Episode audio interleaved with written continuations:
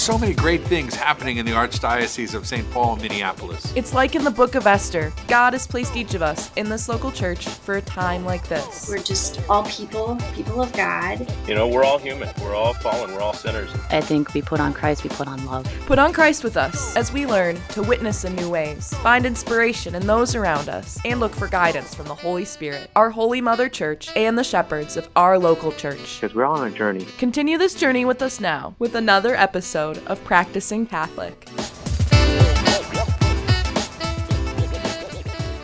Welcome back to Practicing Catholic. Patrick Conley, glad to be with you again, along with Kayla Mayer, our producer, Paul Sudik, our technical producer, coming to you through the studio at the Archdiocesan Catholic Center in St. Paul. Well, it was one of the most hopeful and real stories of the pandemic. The courageous priests who spent their time visiting the sick and dying in their homes and at hospitals now, while COVID has lessened in severity, people are still being hospitalized and dying from it, and committed folks in the Archdiocese are making sure that they're receiving the anointing they need. Joining us with an update on what's happening, the Anointing Corps leaders, Father John Paul Erickson, pastor at the Church of the Transfiguration in Oakdale, and Sydney March, an ER nurse at Abbott Northwestern and at Options for Women East, and a parishioner at the Church of the Transfiguration as well. Welcome to Practicing Catholic, both of you. Good to have you back on the program. Patrick, great to be with you. Small correction, brother. I love you very much. I am definitely not a leader of the COVID Corps. That's definitely all Nurse March, but I've been very honored to serve as a COVID anointing priest. So just want to make sure that I am not unduly credited for any good thing that we have done. well, we want to make sure and not credit you any further than we absolutely have to, Father. So I appreciate the correction. Thank you very much. Thank much. you, brother. Thank you. all right. Well, Sydney, then let's start with you as a leader of the Anointing Corps and all the good, responsible for all the good things that are happening. Give us an update on the situation. Like, what what does it look like on the ground now with the Anointing Corps?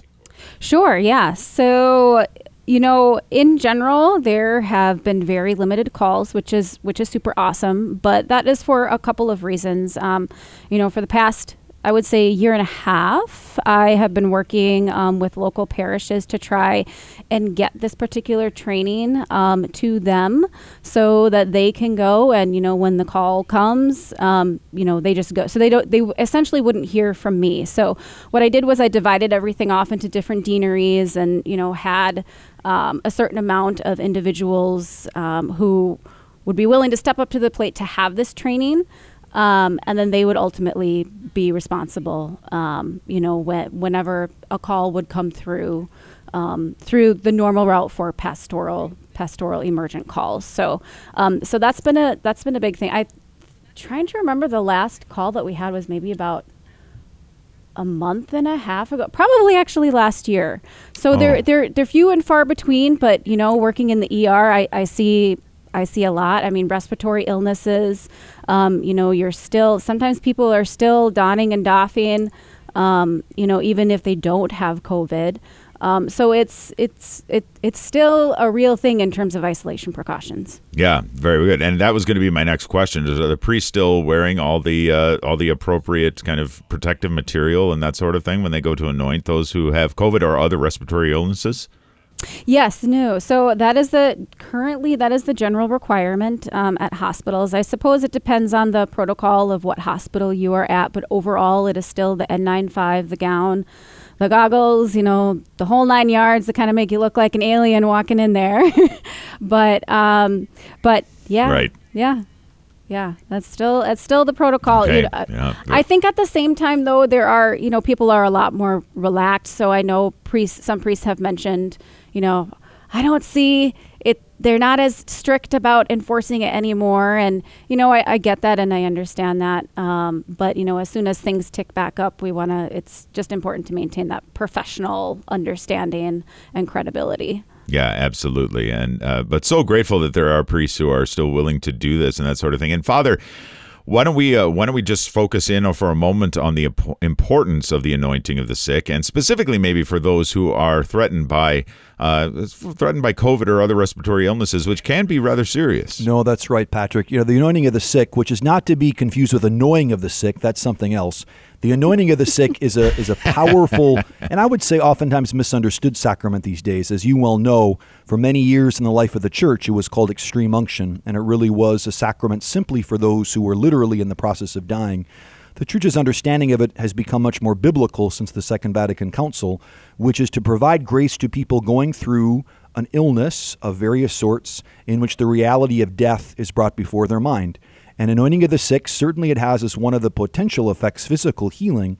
Much more importantly, it's to, it's to um, fortify the soul to carry the cross of illness well. It's been a great blessing in my own priesthood to be a part of this corps. Uh, I could tell you any number of stories about being at the bedside of people who were literally in the process of dying or in very, very difficult circumstances. But I was the first person they had seen up close and personal, other than their doctor, in months, weeks. Um, and to be a source of God's presence was very powerful for me. I think it's also important to point out, too, in, in this context, what a wonderful witness I think it has been for the medical professionals themselves. I've been approached by a number of different hospital staff during these visits, especially the heart of the of the of the pandemic, who were incredibly grateful for my presence there. And I think part of that gratitude was I was, as an anointing corps priest, bearing the same burden that these medical professionals were as well. The whole laborious process of donning and doffing, which, let's face it, is laborious, is something which these folks have been doing for, for not only since the pandemic, but throughout their, their professional life. And so there's a kind of a sharing of the load of the burden of loving uh, that I've been able to participate in. So it's been a great grace for me, a great blessing. And while, as Nurse March said, certainly the calls for uh, anointing corps priests have been much less, they still do come in. And I'm still, you know, getting called halfway across the, the Twin Cities to go anoint people that, that otherwise would not receive the sacrament. It's been a great blessing for me. Yeah, yeah. Sydney, about how many priests are currently serving in the anointing corps, or at least are, are identified as anointing corps priests? Oh goodness. Um, you know, so that's a very interesting question because as soon as a deanery gets transitioned, I, they're not really counted for anymore. So I would say, you know, Huh. we originally started out with the the, the mighty twelve, um, and then I it, it went up, Right. yeah, and then it went up to I would probably say twenty twenty three. Um, priests um, that were trained and so it's just a matter of you know for those who are willing to have this training, ideally, I would like everybody. Um, because, you know, when the next pandemic comes around, we're not going to have to worry about anything. And it'll just simplify things and make us all the more credible in terms of our relationships with hospitals. Um, but yeah, so I, I mean, quite a few. I have like four deaneries left. So of the 15, one of which isn't a, a technical deanery, but I've also been learning a lot about the, the, the organizational structure of the church, the local church. So it's been very, very fascinating. But to that, um, I've also been working with the seminary um, to to get that particular training a, a part of their yearly. Um, uh, experience or training, I guess you could say, in terms of, uh, you know, when they do their uh, hospital chaplaincy orientation, um, then they get this training so that, you know, it's kind of more, uh, more soldiers being trained for deployment, I guess you could say, in that regard. So. Yeah, yeah. Well, and and that's always a good thing to have more more boots on the ground, so to speak. And so, yes, I, I'm grateful too that you're working with the seminary and helping um, all these young men, these young men who are in formation and looking ahead to their priestly ministries, that they're understanding the importance of this as well. And uh, maybe Sydney, starting with you on this one. By the way, if you're just joining us, we're speaking with Father John Paul Erickson, pastor of the Church of the Transfiguration in Oakdale, and one of his parishioners, Sydney March, who is an a ER nurse at Abbott Northwestern, about the anointing. Uh, I think one of the things I want to ask you first, Sydney, is what do you see as the importance of patients receiving not just physical care for the illnesses and the maladies that they face, be it COVID or some other sort of disease, and the spiritual care as well? Why is it important to receive both? You know, ultimately, uh, Patrick, I think it's the spiritual care that is primary. Um, you know, one of the things, or one of one of the fundamental problems with the pandemic is that I think that got significantly set aside, and that's what's been such a grace to be able to lead uh, this particular specialized group um, and do this training. It's been an amazing dialogue tool uh, between you know our world, I guess you could say, in the in that of the secular in terms of the medical. Um, it, you know, obviously both are important, but the spiritual is primary, and we need to also be able to witness that um, because it's that spiritual that's gonna get that's gonna get someone who is ill and going through a lot. It's what's going to get them through. Um, but we also don't forget about the secondary effects with that. And Father was also talking about that as well as the just the general uh, witnessing um, that these priests do. Um, it just super super important on so many levels that I don't think people really think about and that's kind of one of the reasons why I've been holding on to this for so long just to make sure that it that you know we we are prepared for the next pandemic. Um, I know it's not something that's on a lot of people's minds but I, maybe it's the ER nurse in me is to getting the church prepared for something like that and I would think that that would be important because no one wants to live through something like that again. No one wants to go without Jesus um, and the sacraments and mm-hmm. like that's the re- we want to be on the what is it the the offensive the more the yeah. offensive side and not more the defensive so because um, you know souls are important and at the end of the day that's what it's all about yeah, yeah, absolutely. And Father, just a similar question to you from the point of view from the point of view of someone who obviously has given their life over to the Lord and serving and as a priest as you do. So, um, why would you say, or why would you argue? Because maybe with some Catholics, and especially if they're if they've fallen away or they haven't been practicing their faith for a long time, it might not be at the fore of their minds to actually call for a priest when they're facing a serious illness. Why is it so important that uh, that they do so and that they receive this this this truly miraculous sacrament in some ways? Wonderful question. The fundamental reason I think is because Jesus uh, was present to the to the sick and to the suffering. Uh, the priest, of course, acting at persona Christi, uh, is in these hospitals, in these uh, in these bedsides, as a, an ambassador of Jesus, and Jesus wants to be with us in these moments of great suffering and pain. And it is the case, as you say, that because of the the spread of secularization, it may not be in the forefront of people's minds, and yet you still got grandma, grandpa who still got the faith You've still got some crazy cousin who is probably there helping you out as a family. And when the suggestion is whispered in the ear or spoken, have you called the priest? Have you called the father?